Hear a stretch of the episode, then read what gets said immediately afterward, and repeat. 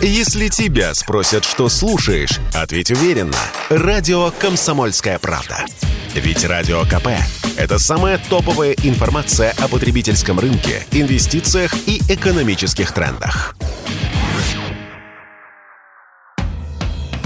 «Комсомольская правда» и компания «Супротек» представляют.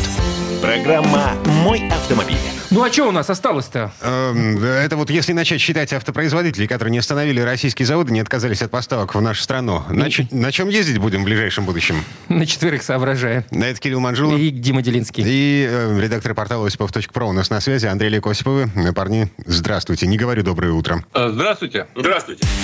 Пробуксовка дня.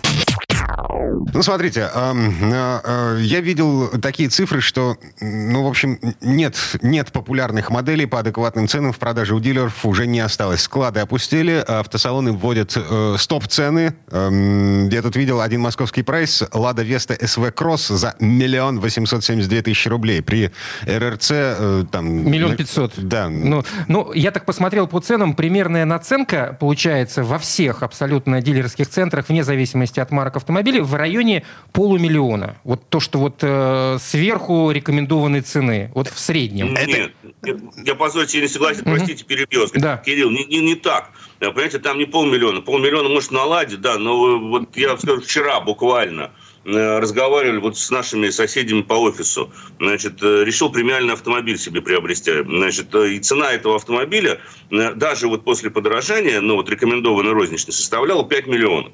Но он говорит, что э, позвонил дилеру, соответственно, там был знакомый продавец, и он сказал, говорит, ты знаешь, есть всего две, два автомобиля, вот паром, на пароме шли сюда машины, паром развернули прямо в море, не доходя. Вот осталось две машины на складе, и минимальный входной билет 11. Ау, Мгм. два раза. Два раза. Поэтому Мгм. нет, нет предела накрутки. А, Нет, его не существует А, сейчас. Слушай, вот ты говоришь про премиальную машину, да? Октавия в базовой комплектации с автоматом и мотором на 150 сил за 3 миллиона, 3 миллиона 500 тысяч рублей. РРЦ Это миллион... надо брать еще. Да, да, еще успеть нужно ухватить. Или пока есть. Да. А РРЦ на, на такую же машину миллион э, 725 То есть, тысяч. ну да, я все, В два раза. беру, беру- свои слова назад. да. Это, это Октавия. Мгм. Базовая Вот, Октавия. конечно.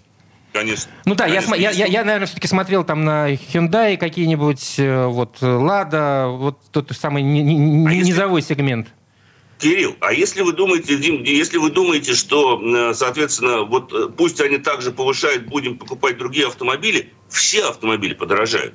В условиях, когда скукоживается конкуренция на рынке, мы можем долго говорить о принципах ценообразования. Но в любом случае этот принцип ценообразования э, превратит этот рынок в абсолютный рынок продавца. То, что мы наблюдаем последние несколько лет.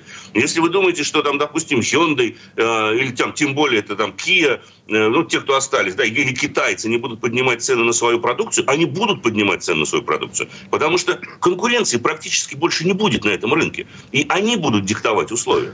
И вот шапка закидательства, что пусть они уходят, пересядем на других, не сработает, не пересядете. Ну, пос- посмотрите, ведь многие заводы, которые закрывают свое производство сейчас, э, они закрывают его с формулировкой э, «на время». А потому, А, люди потому уже что на улице. На потому- время. Потому что, смотрите, э, логика такая. Значит, во-первых, эм, турбулентность на валютном рынке, непонятно, что будет с курсом рубля, и в связи с этим мы сейчас все пока Да и приостановим. логистика непонятна просто. Да, и логистика еще остановлена с запчастями проблемы. Вот, эм, но, э, черт возьми, э, я видел ура-патриотическое мнение, типа западникам же хуже, мы пересядем на китайцев. В ответ на резонный вопрос, а насколько вы доверяете китайскому автопрому? Э, Такой ответ. Технологическая революция там уже произошла, идет полным ходом.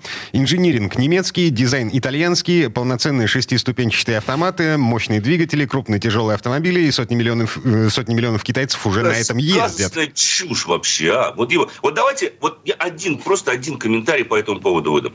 Да, китайские автомобили прогрессируют. Да, во многих китайских автомобилях используются узлы и агрегаты европейского или японского производства. Автоматы, мосты, вопросов нет. Но нельзя сказать, что машина, э, сконструированная, допустим, если мы возьмем компанию Volvo, шведами, когда она переехала в Китай и получила китайскую прописку, она стала точно такой же. Нет. Я вам приведу один простой пример.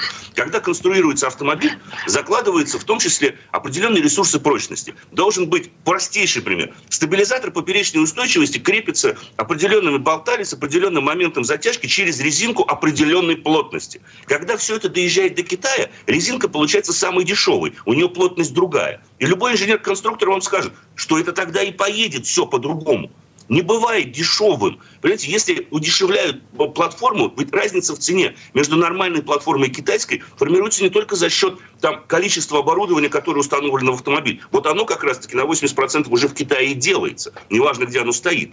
Разница в цене обусловливается именно вот этими компонентами. Другой структуры металла, по прочности она другая. Соответственно, кузов по-другому начинает работать. Другими резиночками, другими сайлентблоками, другими соединениями и другими болтами даже. Вот отсюда берется экономия китайского автомобиля. И ниоткуда с другого. А это значит экономия на конструировании и на инжиниринге. Но, ну, а сейчас, кстати сказать, им совершенно не обязательно экономить. А зачем? Но, Они могут все равно купят. любой ценник. А, погодите, помните, как весь мир ржал над а, японскими машинами? Ну вот, потом весь мир ржал над корейским автопромом. И что? Ну и все, и все нормально. Они... Это, э, Дим, это интереснейший вопрос, на самом деле. Немножко разные пути. Конечно. То есть абсолютно разные, если честно говорить. Потому что э, Корея, Япония тем более и так далее, это чистый бизнес. Там ничего... А, ну, в Китае тоже бизнес. А в Китае сейчас в значительной степени э, зарегулирован э, рынок автомобилей. И, и, потом, и производство зарегулировано. И потом, уж если мы так откровенно смотрим на историю, мы сейчас любим все время смотреть историю, да? А, вот китайский, да, возьмем тот же самый там японский или корейский автопром. Да, они начинали с того, что отчасти копировали но не копировали, правда, впрямую. Они э, покупали платформу, производили, но их задача была усовершенствовать эту систему. И именно за счет совершенствования конструкции они развивали собственный конструкторский инженеринговый потенциал. Ведь японцы и корейцы, в отличие от китайцев, инженеров больших, с большими именами не покупали в то время. Они старались обучать собственный персонал. И тем самым они строили базис, на котором потом был построен весь автопром Японии и Кореи. Китайцы идут другим путем. У китайцев есть деньги. Они берут все, покупают. Но если мы купили технологию, это не значит, что мы сможем с этой технологией совладать, потому что с ней нужно уметь обращаться. И даже если мы купим инженера одного, главного конструктора одного, с дизайном другая тема, понятно, дизайн сейчас может быть любой. Э, вопрос тут не в этом даже заключается. Любой человек, он нарисует красивый автомобиль, привлеките там итальянца, немца, кого угодно. Но когда мы говорим об инженеринге, о том, как развивается китайский автопром, он действительно развивается семимильными шагами, но главным образом за счет копирования уже существующих узлов и агрегатов, за счет использования. Ведь вы сами сейчас сказали, коробки японские, Движки, э, соответственно, тоже по, по части японской вся конструкция. Мосты японские, раздатки японские. Так что ж Китай-то до сих пор ничего не сделал? При всей его революции. Почему же они используют в своих автомобилях в таком случае японские, американские, европейские запчасти? Значит, они не могут их заменить. Вот, может быть, либо, либо, либо они не видели в этом необходимости, по большому счету. Вот. Вот, зачем вот зачем придумывать велосипед, если он уже хорошо ездит? Конечно, конечно. Поэтому абсолютно разные пути развития автопромов. Через абсолютно разные, скажем так, дороги шли эти, и через абсолютно разные препятствия шли, шли японский, корейский, и сейчас идет китайский автопром. Но ну, Япон... Абсолютно разные. Японский, японский автопром просто изобретал этот велосипед. Можно вспомнить Land Cruiser, пожалуйста. Он, собственно, выращен на базе э, американской базе, которая была куплена да. в 50-е годы после Корейской да. войны. Ну и потом была какая-то мысль туда вклю... включалась Конечно постоянно на протяжении, там, не знаю, десятилетий. Но ну, сейчас они именно не... усовершенствовали. Вот именно они стремились к усовершенствованию. Залог технологического успеха японцев, ведь он во всем. В электронике то же самое. Почему? К 80-м годам японская электроника, японские чипы стали самыми лучшими, потому что они взяли вот видеомагнитофон GVC, да, Japan Victory, Japan Victory Company. изобретен американцами. Американцами. Но именно японцы смогли довести его до совершенства так, что они, вот у меня до сих пор стоит видеомагнитофон, который в него только вставить нечего, видеокассет нет, но он работает. Понимаете? Они всегда совершенствовали конструкцию. Не копируя ее, они пытались ее сделать лучше. Китайцы не пытаются сделать лучше. Они пытаются что-то из чего-то слепить, чтобы это было дешево и красиво выглядело. И вот эти китайские финтифлюшечки, 25 светодиодов, да, вот тут они, конечно, это у них же и производится. То Но есть... с конструкторской точки зрения ноль. Я не знаю, вот последние, вот честно вам скажу, последние два года мне не удавалось, к сожалению, познакомиться с китайским автопромом. Ну, не хотят они, чтобы я с ним знакомился. Но Нет, ездили, почему? Ну, Черри, по- по- по- по- послушав, понимаешь, почему. Из последних моделей. Я ездил на Джили, я ездил на Черри, я ездил на Хавале, и я ездил, ну, про Хавал, правда, об этом не знаю. Я ездил как-то ГАК, что ли, или ФАУ, я забыл, какая-то аббревиатура, непонятная эмблема. Они все плохие. Я не могу сказать, вот понимаете как, ну что значит плохие, да? Они, может быть, надежные, потому что там японские узлы агрегаты, да, стоят, или те же самые европейские, американские. Они достаточно надежны, но я когда сажусь в этот автомобиль, я сразу понимаю, почему он плох. Потому что пластик дешевый, он воняет. Да, потому что когда я поворачиваю руль, машина реагирует позже за счет того, что сайлент-блок и резинка другой жесткости. Понимаете, какая штука? То есть, если я, допустим, еду на Audi, да, я повернул руль на сантиметр, у меня машина на сантиметр сместилась. Я еду на на каком-нибудь китайце, я повернул руль на 5 сантиметров, машина осталась незыблемой. Вообще, она никуда не двинулась. И потом, через пару секунд, она решила повернуть. А, слушайте, время этой четверти часа к концу подходит. Давайте черту подведем. Что у нас в итоге остается? У нас а, остаются корейцы. Вот. Южной Корее удалось договориться с американцами по поводу того, что, э, ну, как бы они не попадают под санкции, им не нужно согласовывать с Соединенными Штатами Если. Если товар не идет на военное производство, ну, А, на военное послушайте, использование. Я, еще Стилантис, еще Стилантис, вот я не слышал объявления от Стилантиса. И, и Mitsubishi все нормально Может, работает. Mitsubishi, потому что Стилантис тоже Да. большое количество. А вы знаете, я хотел бы все-таки какой-то оптимизм внести, потому Давай. что, во-первых, дождь не может длиться вечно, как те же китайцы говорят. И рынок никуда не денется. Тем или иным способом он останется вне всякого сомнения. Да, это, э, вот, это вот, вот этот период, его э, надо просто пережить. Но деваться некуда, и ездить мы должны. Андрей Лекосипов, редактор портала осипов.про были у нас на связи. Парни, спасибо. Спасибо. Хорошего дня. Всем удачи! Берегите себя. Мы вернемся в эту студию через пару минут. А в следующей четверти часа к нам присоединится автомеханик, ведущий программы «Утилизатор» на телеканале Че Юрий Сидоренко. Поговорим о том, что происходит с запчастями и техобслуживанием. Комсомольская правда и компания Супротек представляют. Программа «Мой автомобиль». 90% поставщиков запчастей из Евросоюза остановили поставки в Россию. А Что это для нас с вами значит? Э, Есть ли смысл заказывать запчасти расходники впрок? У каждого свои рецепты по этому поводу. Эм, Значит, сейчас мы будем выяснять, какой рецепт у автомеханика, э, ведущего программу «Утилизатор» на телеканале Чей Юры Сидоренко. Ю- Юра, доброе утро. Доброе. Доброе утро всем. Автомастер. Ну что, Юр, э, у тебя очереди сейчас? А, слушай, у меня всегда очередь, поэтому мне жа- жаловаться грех, но ситуация какая? Мне сейчас не то, что очереди сейчас, сейчас какая-то истерика происходит, вот честно говорю. Мне люди начали звонить, очень много, просят записать их обязательно на ТО срочно. Я говорю, подождите, у вас ТО, говорю, подходит через два месяца, говорю, минимум. Ну, то есть, зная, сколько человек ездит, я знаю, что он обычно будет выезжать ближе к маю. Ну, то есть, он зиму вообще не ездит. И к маю я обычно ему делал ТО. Нет, мне надо сейчас срочно, э, надо сделать, там же еще остались у вас в загашниках запчасти. Ну, ребят, ну, в сервисах э, не так много запчастей как правило, а, ну, даже у дилер, на, на дилерских станциях. Вот. И, а, естественно, все заказывают на определенных э, складах. А на складах сейчас просто чуть придерживаются запчасти. Ну, почему придерживаются? Либо они продаются по очень высоким ценам, либо придерживаются. Цены сейчас выросли реально сильно. А, Слушай, вот мне в конце прошлого года э, ремонт чуть-чуть не доделали. Там при переборке подвески э, вылезли косяки, которые сразу не заметили, соответственно, запчастей по этим косякам не заказали. В пятницу я написал своему дилеру, э, ну, то есть парню, который как бы м, немножко подзарабатывает на закупке запчастей, написал ему, мол, нужен вот такой список железа. Знаете, что ответил? А позже посмотрю, сейчас очень много заказов. Ответил в результате А, позже. до, до- до сих пор жду ответ. Ну, позже понятие растяжимое. Ну, смотрите, что у меня сейчас происходит. То есть, фактически по всем заказам сейчас идет, э, ну, как бы, отказ. То есть они становятся красными, мы делаем перезаказ, все равно идет отказ. Это нормальная история. То есть, ну, понятно, что все придерживают. Это не значит, что их нет запчастей. Просто все пока ждут понимания, что будет вообще с ценами. Я говорю, либо есть заказы, но такие, что, например, фильтр там стоил он раньше там 250, 250 рублей, там, мы продавали его по 330, ну, допустим. А сейчас он стоит 700 или 1000 в закупке.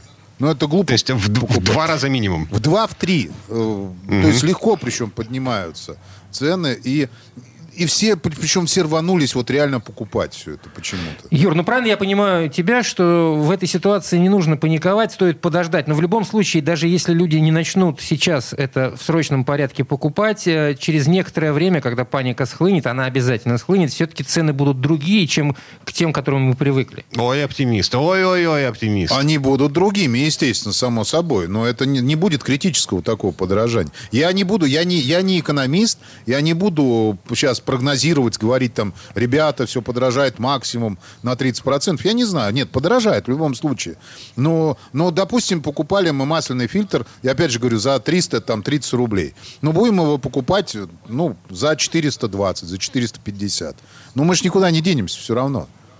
Не, погоди, а, смотри, а, есть, э, ну, такая объективная реальность, в которой рубль, ну, непонятно, что с ним будет происходить, но он уже подешевел, э, причем подешевел существенно, а к рублю, извините, привязаны закупочные цены на автокомплектующие, потому что их у нас, ну, практически ну, вот не Юра и назвал, собственно, Я и эту- назвал эту- приблизительно, эту да. разницу, которая, собственно, и э, коррелируется с разницей рубля А, стоимости. а, а, Мы живем в такое время, когда нет никакой уверенности в том, что будет дальше с рублем. И Ты по- хочешь сказать, что он будет стоить еще дороже? У меня есть большое желание, например, купить себе фильтр, канистру масла, э, значит, воздушный, э, салонный фильтр. И а, ТО у меня э, только к концу лета, к началу осени. Дим, подожди, ну вот ты сейчас сэкономишь, окей, хорошо. А через полгода, когда ты будешь делать следующее ТО? Ну, я, А через э, год, когда ты будешь делать еще следующее ТО? ну, ну, я, я хотя бы на одном ТО а, сэкономлю. окей. Ну, это, знаешь, это я тебе сейчас расскажу, приведу пример.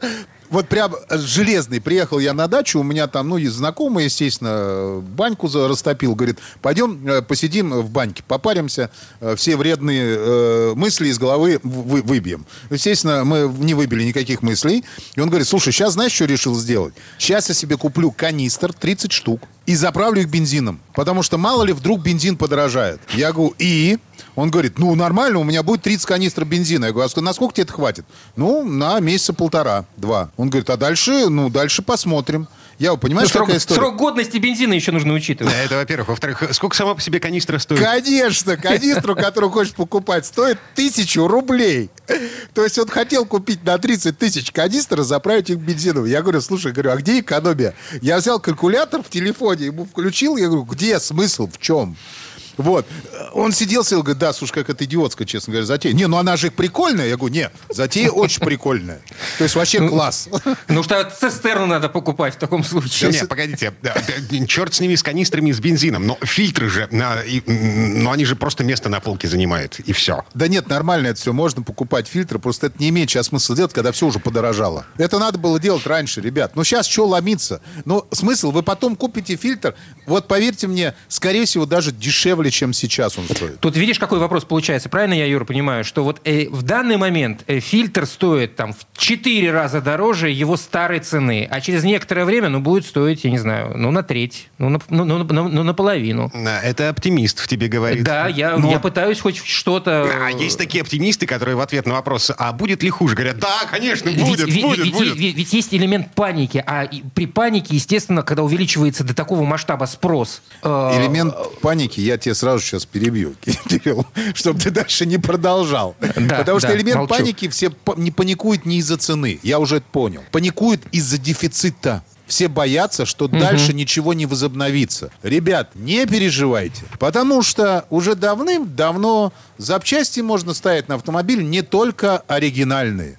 Можно ставить хороший неоригинал, который у нас будет в любом случае. Поверьте мне, мы его везли не из Германии, не из, э, ну, вообще не из Европы даже. Частично он производится в Китае, частично в Арабских Эмиратах и так далее. И все это будет Турция. к нам приезжать. Тур... Да, все это будет дальше приезжать. Оно никуда не денется. Просто через какое-то время. В любом случае, сейчас все притормозились. И хочу заметить очень важный момент. Э, Все, вот у нас заказы остановлены до 9 марта. Почему-то до 9, вот какая-то дата 9 марта. ну, праздники пройдут как Вот, раз. после Первый пра- рабочий день после праздничной недели. Вот мы и посмотрим, что дальше будет. Я так думаю, что это все еще приостановится. Ну, чуть-чуть еще. То есть народ поймет, что все это устаканилось чуть-чуть, и вся истерия спадет, и все нормально будет. То есть нормально, да, я честно могу сказать, будет дороже. Подорожает. Услуги не факт, что подорожают. Вот, вот я у себя цены поднимать не, не собираюсь пока. Так, окей. Э, ты говоришь не оригинал. Значит, э, когда я в последний раз заезжал на ремонт, э, мне дилер задал очень простой вопрос. Вы для себя это делаете? Вот. Или для продажи? На продажу. Я, естественно, сказал для себя. Он предложил мне оригинальные запчасти. Вот. Или аналоги.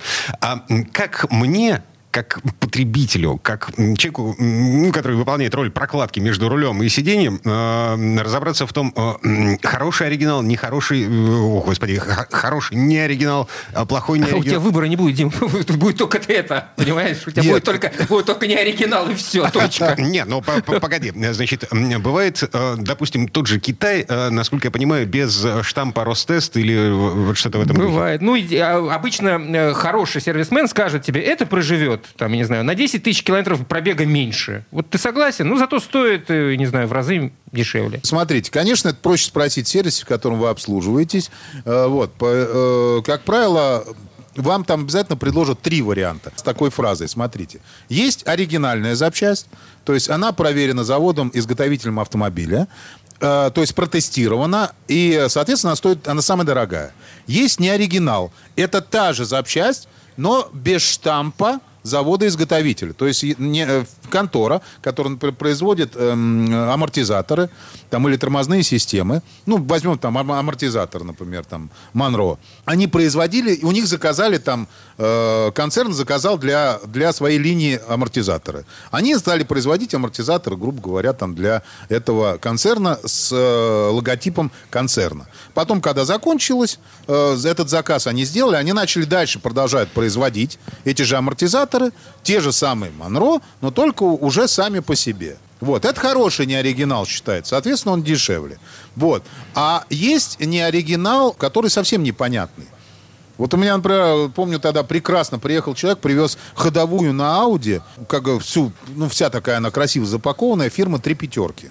Я, это что? А, я, нет, я знал, есть табачные изделия, были тогда три пятерки. Ну, это было лет, наверное, семь назад или восемь.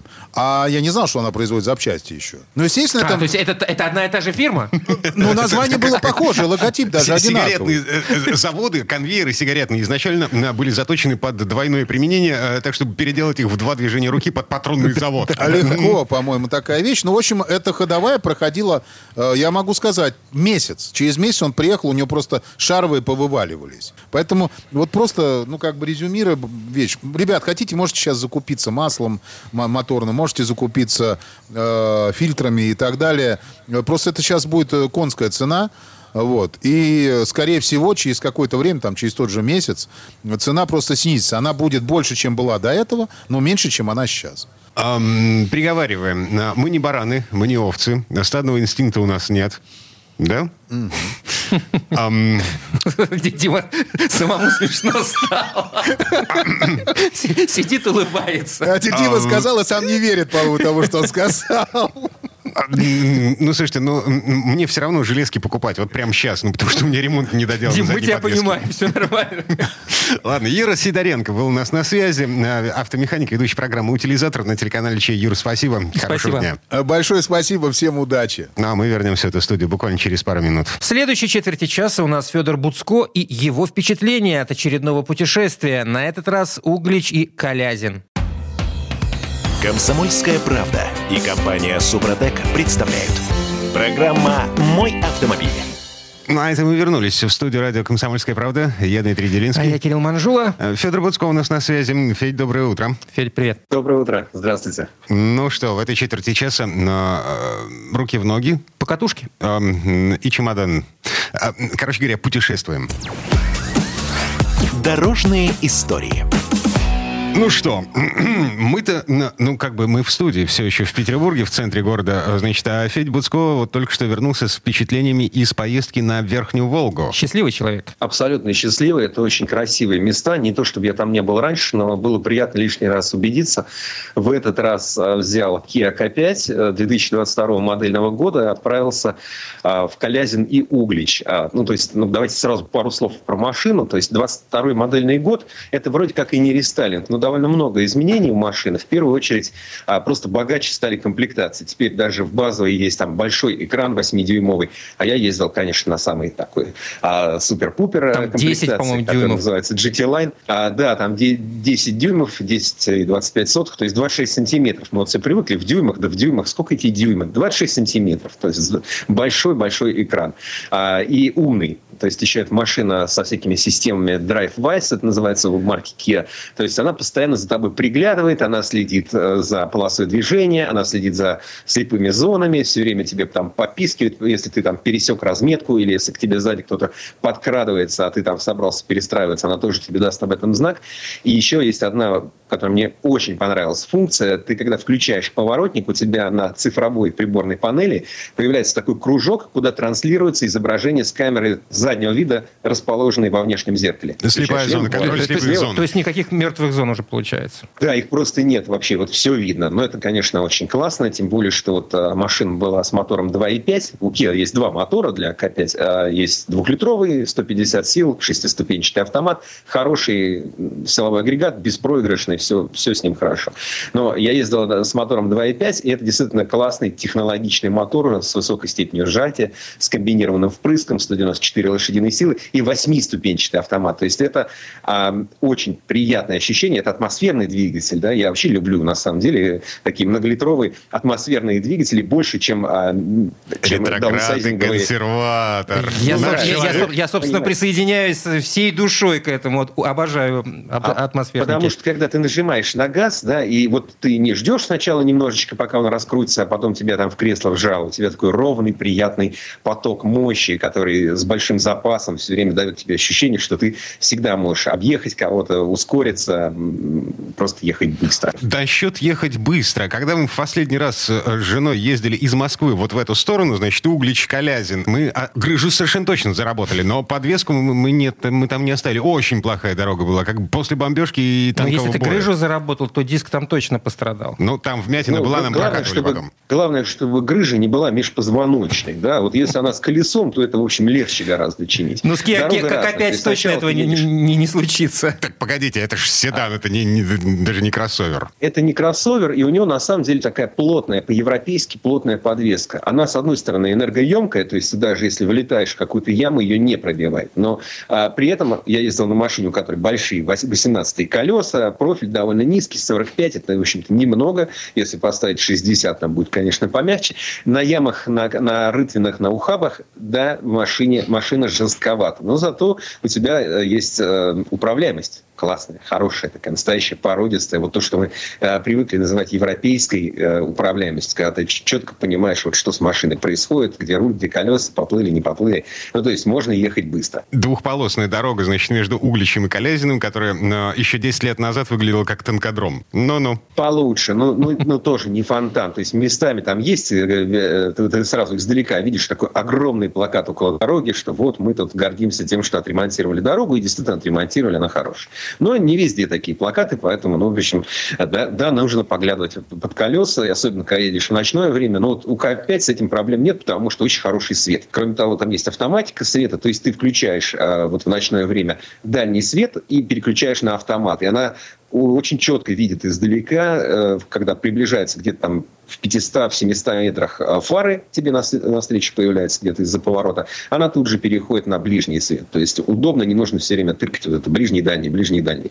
А, ну, там и ближний свет хороший, настолько хороший, что иногда даже мне помаргивали, видимо, люди думали, что он дальний, но это был ближний. Ну, в общем, это, это, конечно, сильно разгружает и гораздо легче ездить, когда хорошо видишь, куда ты едешь. В общем, на этой машине это... в путешествие можно отправляться абсолютно можно, точно. Так, можно и, а, и хорошо. Да, половина этой четверти часа уже позади, давайте все-таки к городам, к достопримечательностям. Да. А, в Колязине, да, церковь вот эта посреди воды, она там до сих пор стоит. Да, в Колязине, собственно, Колязин не очень туристический город. Это такой более рабочий город. Там половина Колязина ушло э, под воду, когда делали углическое водохранилище, когда делали этой каска, каскадный ГЭС на э, Волге и на Каме. Соответственно, полгорода или там часть города затопили. Оставшаяся часть не столь интересна интересно, но там есть две достопримечательности, ради которых в этот город обязательно стоит ехать.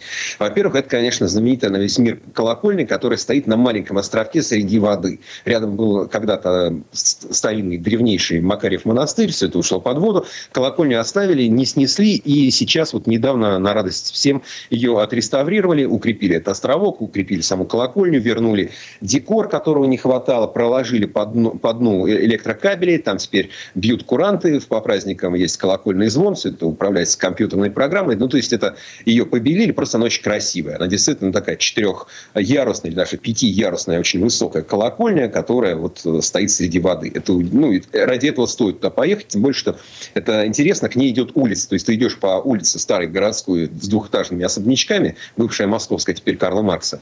А, и вот Карл Маркс выводит тебя в воду и прямо вот к этой самой вот колокольне. Летом можно на лодке подплыть, зимой сейчас можно пройти по ледовой дороге, она там наморожена. Ну, еще немножко, и уже надо думать, стоит идти или не стоит, потому что из-под льда вылезать, наверное, не очень захочется, но тем более ее видно хорошо с берега. И вторая достопримечательность, это не совсем Калязин, это такое место, которое называется Толстоухово, но совсем рядом вы ее увидите, эту достопримечательность. Это гигантская, огромная антенна, такая тарелка, вот как телевизионные тарелки стоят. Только вот представьте себе, что а, она возвышается там типа на 90 метров в высоту, а диаметр у этой тарелки там порядка а, 60 метров. Да? То есть это, это гигантский, 64 метра, гигантский э, радиотелескоп, который там проводит исследовательскую программу Марса, который э, обеспечивает связь с дальним космосом, который там, с космическими аппаратами держит связь, э, там, исследует наличие метана на Марсе. Ну, то есть это такой большой э, проект ученых. Это очень круто. Туда не пускают внутрь, особенно сейчас, понятно, ситуация сложная. Ну, то и раньше-то особо не пускали. Но можно подъехать э, вплотную, может быть, повезет и увидеть, как она вращается. Она, несмотря на свои колоссальные габариты, она так легко и быстро вращается. То есть э, это очень, очень ну, такое интересное. Ну, хорошо.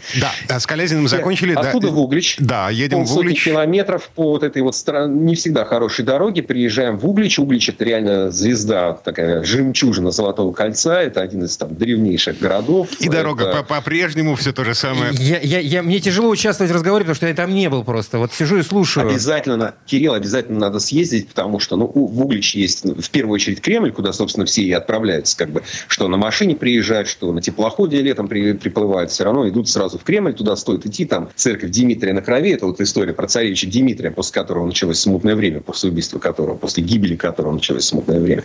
Там есть очень красивый храм э, с фресками э, в стиле Возрождения, с, э, то есть такие картины на, вы на стенах храма видите, как картина, как в картинной галерее, а, вот эти росписи, очень интересно.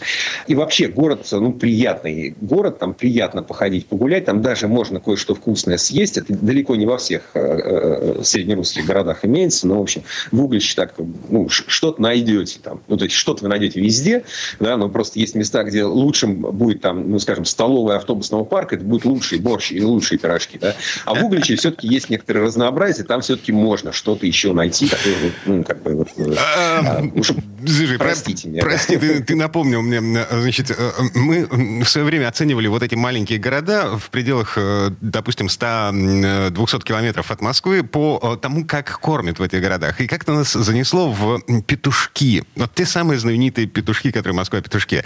Ну так вот, в местной столовой нет, это было все-таки кафе. Да, но придорожное кафе. Чуть выше. Э, да, нам подали цезарь с колбасой. Класс заживись. А больше мы туда не возвращались. Вареная колбаса. Угу.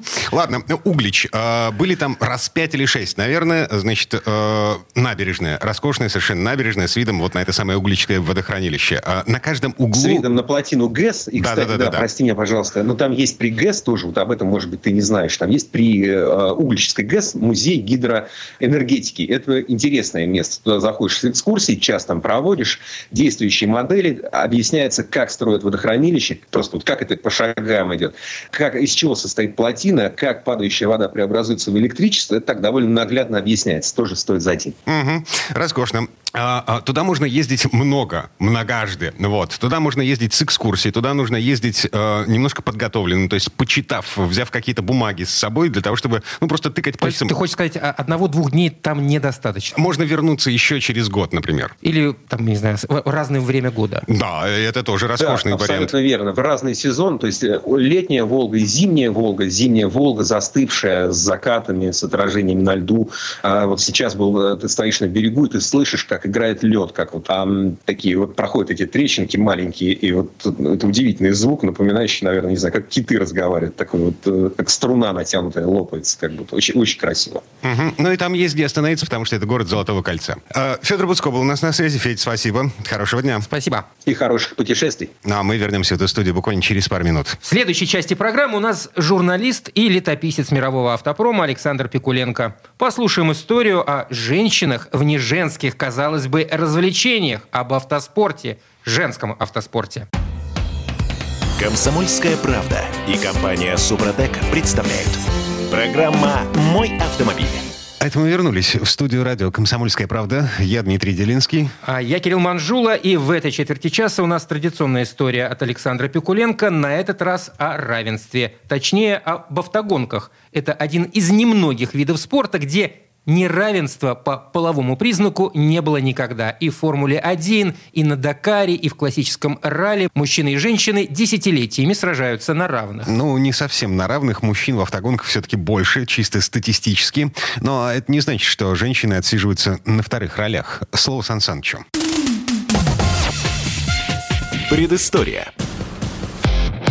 В самом начале своей истории автоспорт был абсолютно мужским занятием, хотя и недолго. Уже в 1901 году француженка Камил Дюгас вместе со своим мужем, который был ее штурманом и механиком, приняла участие в гонке Париж-Берлин. Она была единственной женщиной из 154 участников. Семейный экипаж пришел на финиш 32-м. Камил, а ее настоящее имя Мэри Март Тезенеш, еще три года участвовала в разных автомобильных соревнованиях. А потом мужчины, стоявшие во главе автомобильного клуба Франции, запретили выходить ей на старт под предлогом повышенной женской нервозности. Но боевая девушка не остановилась и пересела на гоночные лодки. Затем увлеклась скачками. В зрелом возрасте она занималась благотворительностью, создавала приюты для бездомных животных.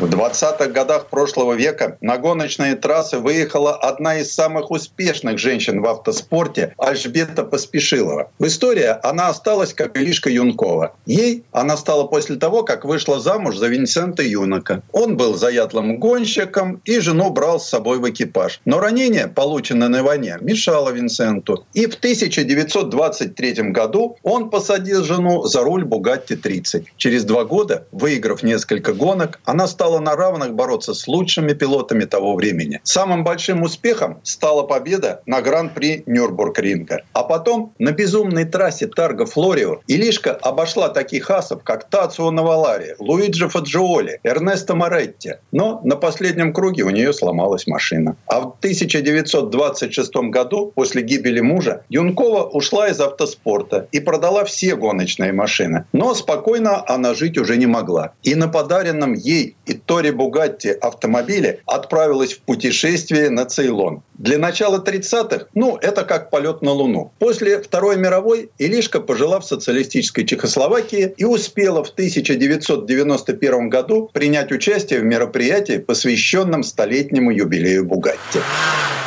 Одной из славных пилотес 50-х стала бельгийка Жильберт Тильон, которая ездила на ралли. На небольшом автомобильчике Рено Дофин она приезжала на подиум в своем классе на ралли Монте-Карло и Мили-Милья, а затем выиграла ралли Корсика. Потом Тильон перешла на длинные гонки и проехала 24 часа Лимана. А на 12 часах Дайтоны она заняла второе место. Ну а потом успешно вышла замуж и ушла из автоспорта. В 60-х несколько женщин блеснули на раллийных трассах. Одной из них была Клодин Траутман, жена чемпиона Европы Рене Траутмана. На ее счету были не только призовые места на различных соревнованиях, но и участие в супермарафоне Лондон-Мехико на Citroën DS-21. На этой тяжелейшей гонке ее подвел сломавшийся мотор всего в 140 километрах до финиша. В то же время успешно ездила родная сестра гонщика Формулы-1 Стирлинга Мосса, Патриция. Она выиграла ряд европейских ралли на английских автомобилях. А выйдя замуж за шведского раллиста Эрика Карлсона, пересела на заводской Saab. Правда, поездила недолго, ушла заниматься детьми. Но через пару десятков лет вернулась и регулярно выезжала вместе с мужем на ралли классических автомобилях. Ну а самой успешной женщиной в автоспорте стала француженка Мишель Мутон. В равной борьбе с мужчинами она едва не выиграла чемпионат мира по ралли. И только абсолютное невезение оставило ее на втором месте. Да и проиграла она не кому-нибудь, а величайшему из раллистов Вальтеру Рерлю. Его до сих пор считают лучшим раллиным гонщиком всех времен. А потом наступили времена немецких девушек. Ютта Кляйншмидт стала первой женщиной, победившей в Дакаре. А Эллен Лор выиграла немецкую формулу Форд. Затем выступала в Формуле 3, где ее высшим достижением стало второе место в гонке поддержки Гран-при Монако 1990 года. И хотя их езда впечатляла, успехи были не так очевидны. На вершину автоспорта в Формулу-1 женщины тоже пытались пробиться, и иногда им это удавалось. Первопроходцем стала итальянка Мария Тереза де Филиппис.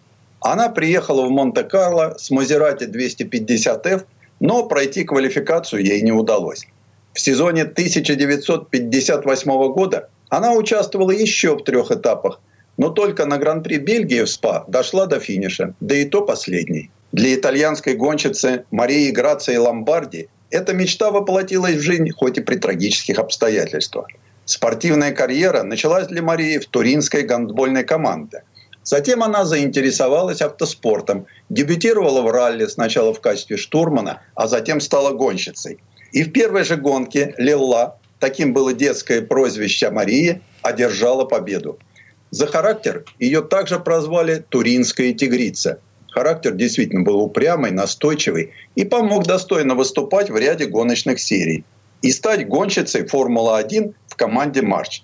В 1974 году выйти на старт ей помешали технические проблемы.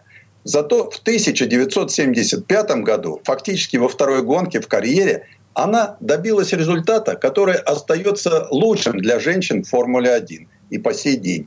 Шестое место на Гран-при Испании.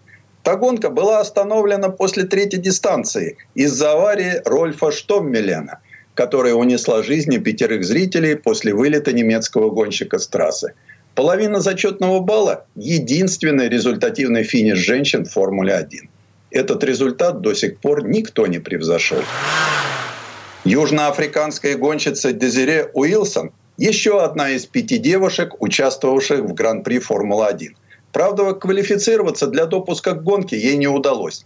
Четыре попытки и все безуспешно. Но вот в британской серии «Аврора F1», где проводились внезачетные гонки, успех сопутствовал ей больше. В 1980 году она стала первой и пока единственной женщиной, победившей на машине Формула-1. Это случилось на автодроме Брэнс Хэтч. Одна из трибун там носит имя Дезире Уилсон. Ее успех был впечатляющим, что заставило скептиков умолкнуть. 20 апреля 2008 года в японском Матеге на последних кругах гонки произошла потрясающая развязка. Лидировавший Элио Кастро Невес и преследовавший ее Даника Патрик были на одинаковых стратегиях. А значит, выяснить, кто быстрее, этим двоим предстояло в очной борьбе. И Даника вышла победительницей из этого поединка, став первой женщиной, которая отпраздновала победу в американской формульной серии – были в карьере Даники подиумы, в том числе и на Инди 500 в 2009, где она стала третьей и круги лидерства в других гонках. Яркая американская пилотесса быстро завоевала сердца болельщиков. Казалось, что Даника сможет дебютировать в Формуле-1, но не сложилось. Понятно, что и в наше время мало что мешает талантливым женщинам покорить любую вершину автоспорта. 21 век все-таки. Предыстория. Сан Саныч, спасибо. Это был Александр Пикуленко, летописец мировой автомобильной индустрии. И у нас на этом все на сегодня. Я Дмитрий Делинский. И я Кирилл Манжула. Хорошего дня. Программа «Мой автомобиль».